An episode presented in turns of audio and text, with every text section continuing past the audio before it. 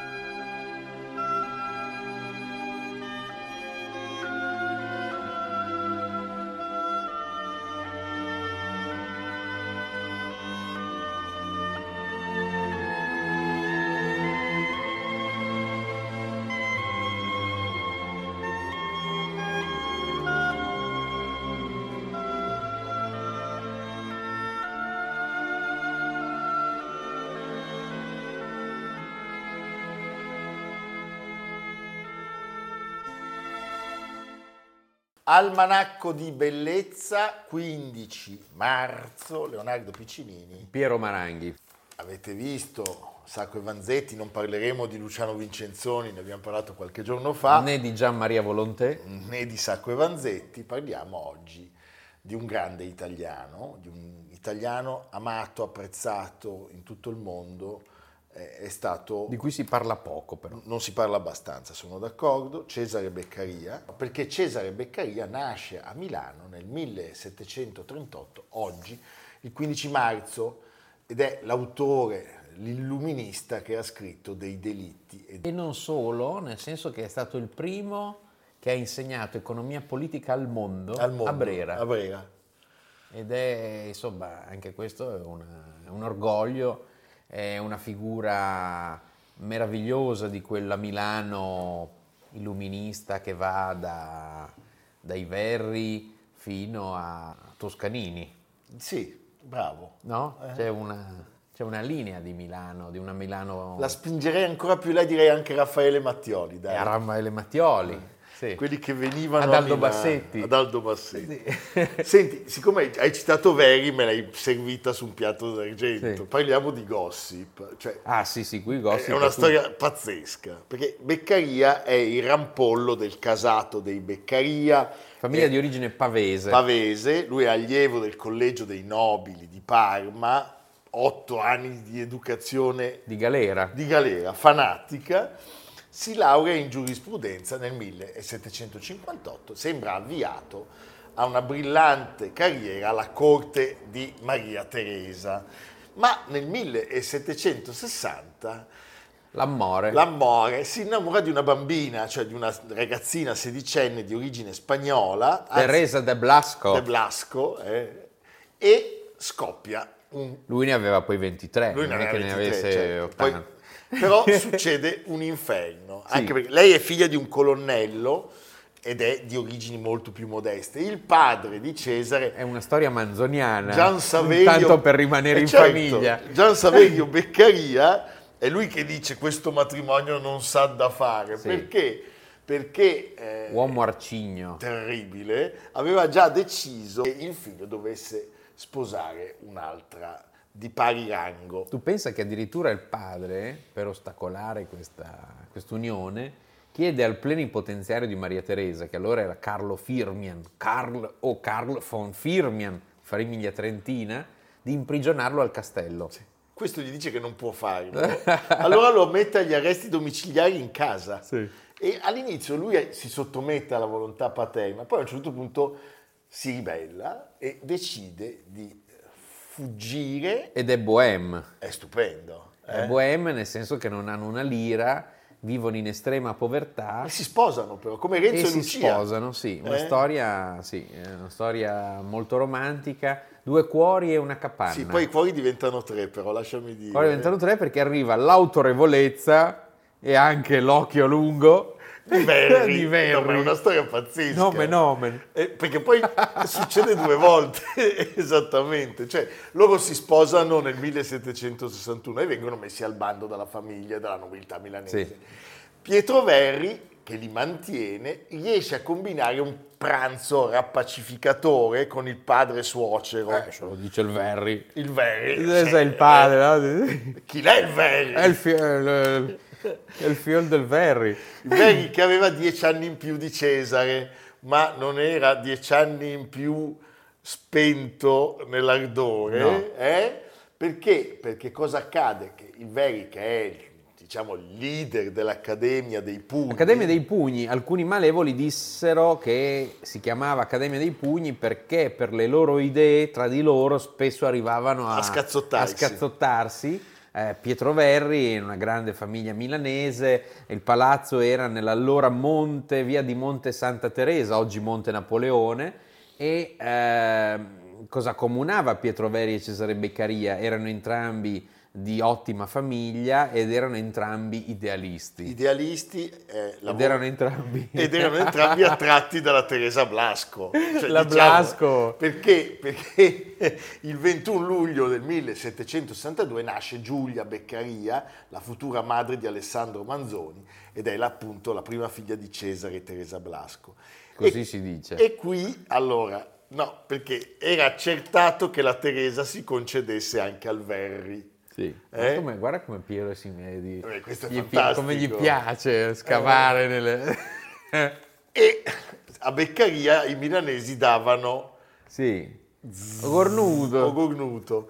Allora, non si sa se lei si sia concessa prima o dopo il matrimonio, però alcuni, Noi non c'eravamo. Noi non c'eravamo, ci sono alcuni storici che sostengono che Giulia Beccaria in realtà sia figlia di Pietro Verri. Qui la questione si fa densa. Si perché? fa densa perché non, Perché- È, non è il primo caso, diciamo, perché ritornano i Verri. è perché sappiamo che Il Giulia figlio, Beccaria minore, il figlio minore Verri, e Giovanni, Giovanni, fratello di Piero e di Alessandro, e Giulia Beccaria, figlia di Beccaria, avrebbero dato alla luce Alessandro Manzoni. Manzoni è figlio Quindi di Alessandro. Manzoni, il nonno, Cioè, Alessandro Manzoni ha come nonno il fratello di suo padre. sì.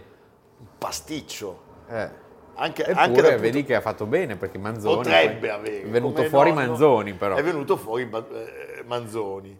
La Blasco, generosa, detta la generosa Blasco, Un po' troppo generosa perché muore per via crisi- venerea eh, sì, di origine venerea, neanche 30 anni. Sì. E lui, Cesare, spedisce la figlia in collegio. E anche questo potrebbe valere e si come... fa gli affari sua.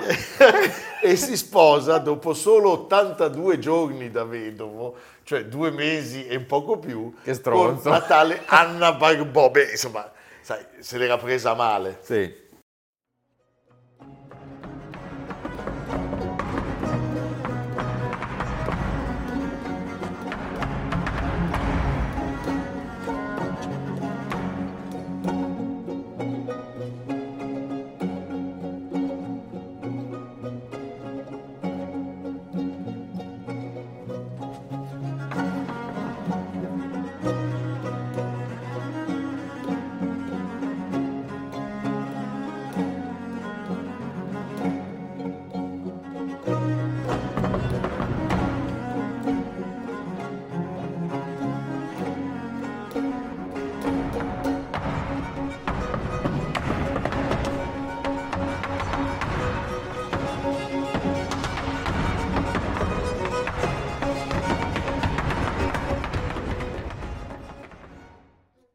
Abbiamo ascoltato un po' di flamenco per onorare la Blasco. Senti, dei delitti e delle pene esce in forma anonima nel 1764 e arriva Ma diventa un best seller. subito, terza ristampa l'anno dopo, viene tradotto in francese e poi parte il giro del mondo tra i fan illustri Voltaire, Diderot, Thomas Jefferson, Caterina di Russia. Bello questo libro. Lo voglio, eh, che lo usa per riformare il sistema giudiziario russo. Lo fa prima, diciamo, rivestire Sì. no? con le malachiti. Senti, e Pietro Veri è lui ancora una volta a suggerire il tema, La maggior parte dei pensieri è il risultato, dice Veri, delle conversazioni che giornalmente si tenevano fra Beccaria, Alessandro Veri, il fratello di Pietro, Lambertenghi e me. Sì, lui diceva, Beccaria diceva che cosa ci tiene insieme questo gruppo, l'amore della gloria, quello della libertà e la sensibilità ai mali degli uomini oppressi dall'errore. Posso dire anche le tette della Teresa Blasco, ma questa è un'altra storia. Che era poi una discendente degli spagnoli, ancora un, un'eredità Borg, spagnola. Borgia, eh? era un'eredità spagnola la, del Ducato di Milano. Se togli la B e si legge Orgia. No, vabbè. Qua, di no, tutto. Abbiamo, sì, la eh, Farnese che si chiamava Fregnese. Eh, tutto. Capito? Senti, Pietro Veghi nel 1766 organizza anche un viaggio di Beccaria e, e, del terzo fratello, appunto Alessandro, a Parigi, anche qui per restarsene no. da solo. Ma Cesare, pensate, è talmente preso dalla gelosia e dalla nostalgia per la moglie che rientra. Non bisogna mai andare, mai andare a Parigi. Eh? Eh, diventa, l'abbiamo detto, sì. eh, insegnante di economia. Sì, perché poi siamo in un momento in cui dai tempi dell'impero romano, salvo la parentesi spagnola che però era più disorganizzata, eh, Milano non si dotava di un sistema così perfetto come sotto Maria Teresa. Certo. e la burocrazia, nel senso alto, alto. del termine, a cui Maria Teresa teneva moltissimo, andava organizzata e soprattutto formata, per cui il sistema scolastico viene implementato al posto dei gesuiti proprio esattamente 250 anni fa a Brera vengono trasferite le scuole palatine, alcuni gesuiti rimangono lì di nascosto, spretati, tipo Boscovic, quello eh. dei calcoli per mettere la Madonnina sul Duomo di Milano. Altri vanno da Caterina. Altri vanno da, da altre parti. E, e, quindi ci sono queste figure meravigliose. Se voi oggi andate sullo scalone di Brera, c'è Parini da una parte e Beccaria dall'altra, una scultura del 1838, quindi sono cent'anni, un omaggio a, ai cent'anni della nascita di Beccaria, la scultura di Gaetano Monti, un ravennate allievo di Canova, una bellissima scultura. Il nostro Cesare Beccaria si è spento a Milano per un ictus il 26 novembre del 1794 e la sua tomba è andata dispersa. Uh, il libro dei delitti e delle pene che appunto stigmatizza gli errori e i rigori eccessivi del diritto della procedura penale e auspica tutte le riforme che poi il mondo avrebbe visto, o gran parte del mondo, non tutta, ahimè, è un, un, un testo fondamentale per la, la civiltà eh, di tutti i tempi. Anche Possiamo dire che è il fondamento filosofico dell'abolizione della pena di morte. Della pena di morte. Di fatto lui propugna il derubricamento di una serie di crimini, la lesa maestà divina, la blasfemia, l'eresia, il suicidio, l'omosessualità. E poi appunto la pena di morte, quando lui dice parmi assurdo mm. che le leggi, che sono l'espressione della pubblica volontà, che detestano e puniscono l'omicidio ne commettono uno esse medesime per allontanare i cittadini dall'assassinio ordinino un pubblico assassinio. Beh, non fa una piega. No, non fa un plissé. La pena di morte oggi, per dare un dato statistico, c'è in 55 paesi al mondo, anche alcuni che ci piacciono, il Giappone, gli Stati Uniti. Negli Stati Uniti, bisogna ricordarlo, Uh, la pena di morte è in vigore in 14 stati. 25... In, Giappone l'ultima esecuzione è stata l'anno, l'anno scorso. scorso. Loro sono molto duri con la... Noi l'avevamo abolita. Come fa il giapponese quando... Noi l'avevamo abolita nel 1889 poi sotto il fascismo, guarda un po', ma va, ma va eh, è stata reintrodotta e poi eh, è stata riabolita nel 1948, le ultime esecuzioni risalgono al 4 al 5 marzo del 47. Abbiamo un ultimo contributo. Man, the judge sends me to death. Midnight in prison store with leather straps across my chest. When the man pulls that switch up and snaps my pony back. He makes sure my pretty babies sitting right there on my lap.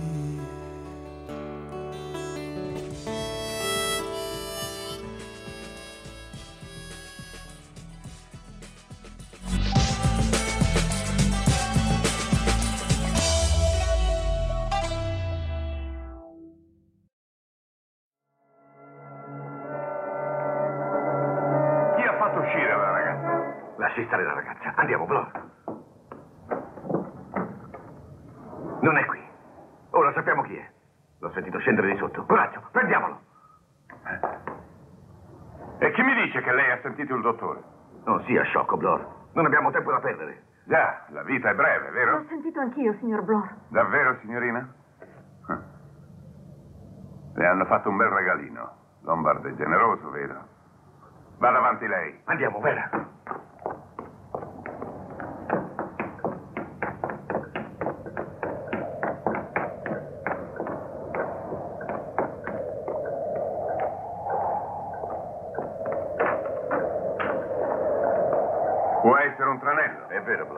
È in questa casa.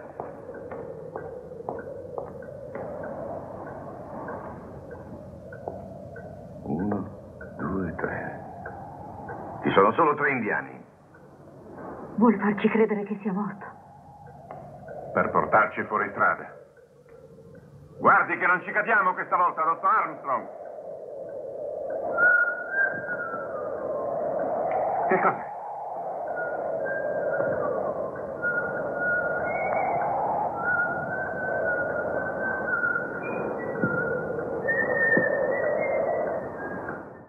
Iniziamo, qua siamo veramente un po' dissociati, con il film Dieci piccoli indiani, una delle tante versioni. Chi l'avrebbe mai detto? Chi l'avrebbe mai detto perché in America lui di origini ebraiche a un certo punto è costretto a scappare dall'altra parte dell'oceano come molti. René Clair firma anche Dieci piccoli indiani, anche se di René Clair noi parliamo e raccontiamo un altro cinema. Sì, mi ricorda un po' la parabola di Kurt Weill. È vero, qui abbiamo recentemente Certo. parlato.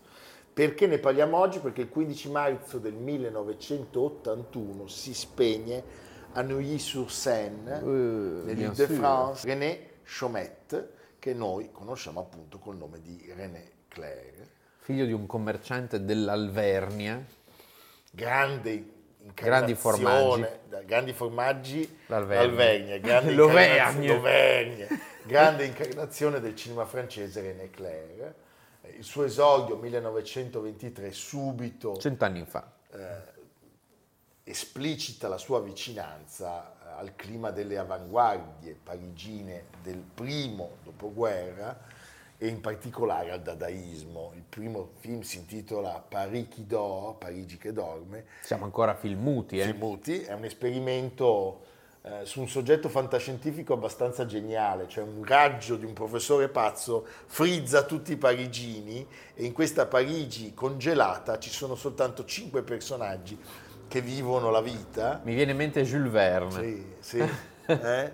Il film piace molto al pubblico perché il surrealismo intercetta una sensibilità che in quel momento a Parigi era molto forte e perché lui si dimostra un maestro nel concepire dei soggetti per mettere veramente in luce le nuove tecniche che è quel cinema dei primordi un po' artigianale però dava eh, metteva a disposizione questa tavolozza così ricca di possibilità appunto del regista e lo conferma subito perché il film successivo Sì. è un autentico capolavoro Quando si dice Muto. cinema opera d'arte, mai come in René Clair, eh, dove si fatica a distinguere l'opera d'arte dalla, dalla narrazione del film, eh, Entr'acte 1924 con eh, personaggi fantastici, Man Ray, Picabia. Marcel Duchamp, Satie, un film sperimentale, uno dei primi esempi di cinema narrativo. Eh, Morandini lo chiama un divertissement dadaista.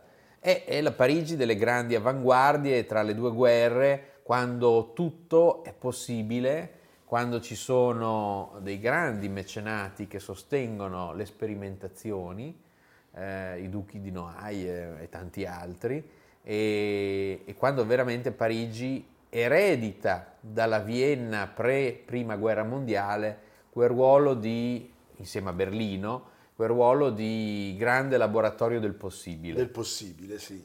E fa- lasciami dire, Eintracht, di cui vedremo fra poco uno spezzone, arriva ben quattro anni prima, eh, sempre a Parigi sarebbe uscito, di Un chien andalou di Louis Buñuel con, eh, e Salvatore Dalì, che chiaramente è molto più violento, è molto più aggressivo. Eh, Perché c'è la Spagna. c'è la Spagna, c'è il sangue della C'è Spagna. il sangre. Eh, vediamo un passaggio di Antract.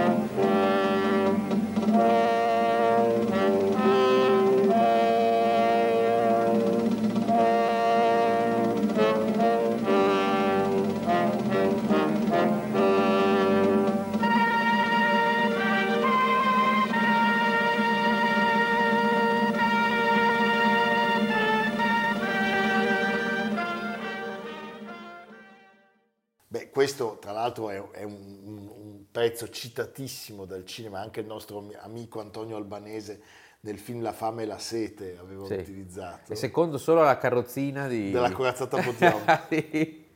Senti, a un certo punto arriva anche un cappello di paglia di Firenze che noi conosciamo molto bene grazie a Nino Rota, eh, 1927, è una commedia di costume Siamo ancora nel muto, eh? e ci sono sempre elementi fantastici, surreali, paradossali, che sarà cifra ricorrente del cinema di Claire. Che non è un regista che cerca il denaro facile, No. cioè è sempre uno sperimentatore, però capisce ovviamente che il cinema è il mezzo espressivo per eccellenza e che ha un futuro gigantesco davanti a sé e, e soprattutto il fatto che il cinema, a differenza dell'arte che è per pochi eletti e per quei visitatori dei musei, arriva veramente alle masse. Arriva alle masse. Come capiranno anche purtroppo dei personaggi intelligenti e crudeli. Come Stalin, Mussolini e Hitler. E anche Goebbels. e anche Goebbels, va bene. Senti, all'avvento del sonoro, Claire non si fa trovare impreparato Leonardo perché sforna una commedia meravigliosa. Sotto i tetti di Parigi, 1930. 1930, una Parigi da cartolina, tutta ricostruita, aiuto regia Marcel Carnet, che porterà ecco, questo genere a una narrazione più fluida, eh, più, più immediata, meno, Sì. meno legata alla sperimentazione. E poi il successo strepitoso del 1931, Le Millions. Sì. Eh, c'è il protagonista che insegue un biglietto della lotteria per tutta Parigi, un biglietto vincente della lotteria, straordinario. E arriva un film eh, fondamentale.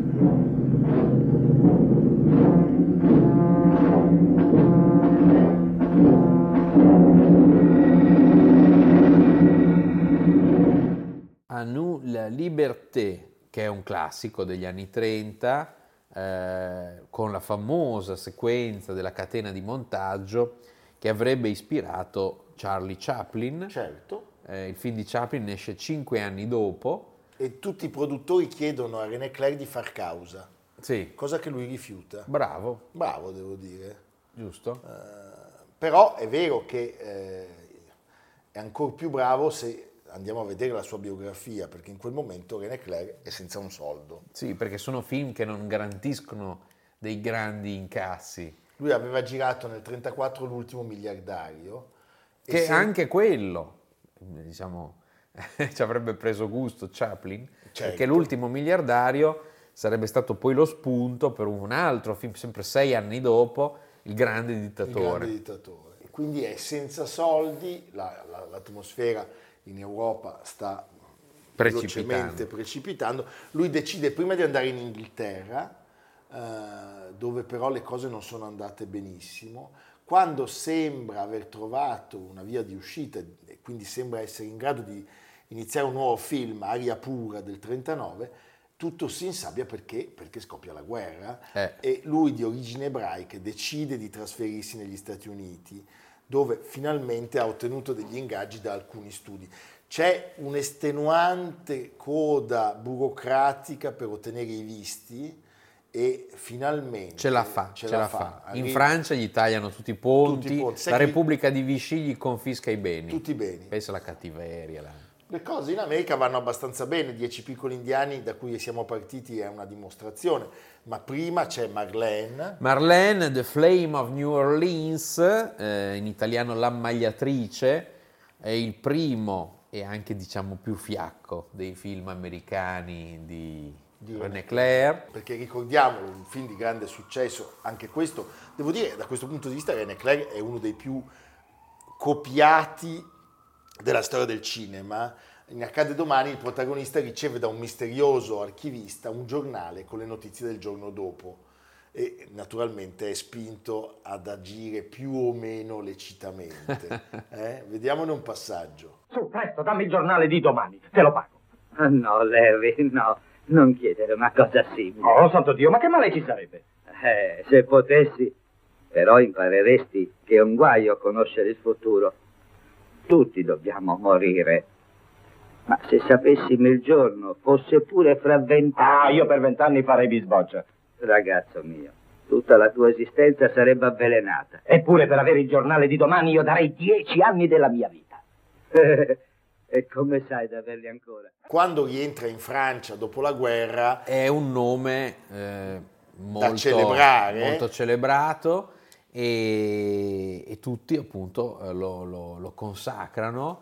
È un film, eh, Le silence est d'or, 1947, Silenzio è d'oro, con grande Maurice Chevalier. Chevalier. Anche qui un'atmosfera belle époque eh, ed è un grande omaggio alla vita di Parigi. Lui si ritirerà poi dall'attività nel 65. Eh, bisogna riconoscere a questo maestro che in tutti i suoi film c'è una cifra molto originale. Parliamo di un artista che sapeva osare, che sapeva osare in tutti i casi, anche quando aveva in mano dei soggetti più convenzionali, lui riesce sempre eh, a contrappuntare il racconto con elementi sorprendenti e quindi in qualche modo riesce a soddisfare le aspettative dello spettatore. Eh, e in fondo si può Sì. affermare, eh? C'è in tutto il suo, il suo percorso eh, una traccia sempre di quella straordinaria creatività e sperimentazione dei primi anni.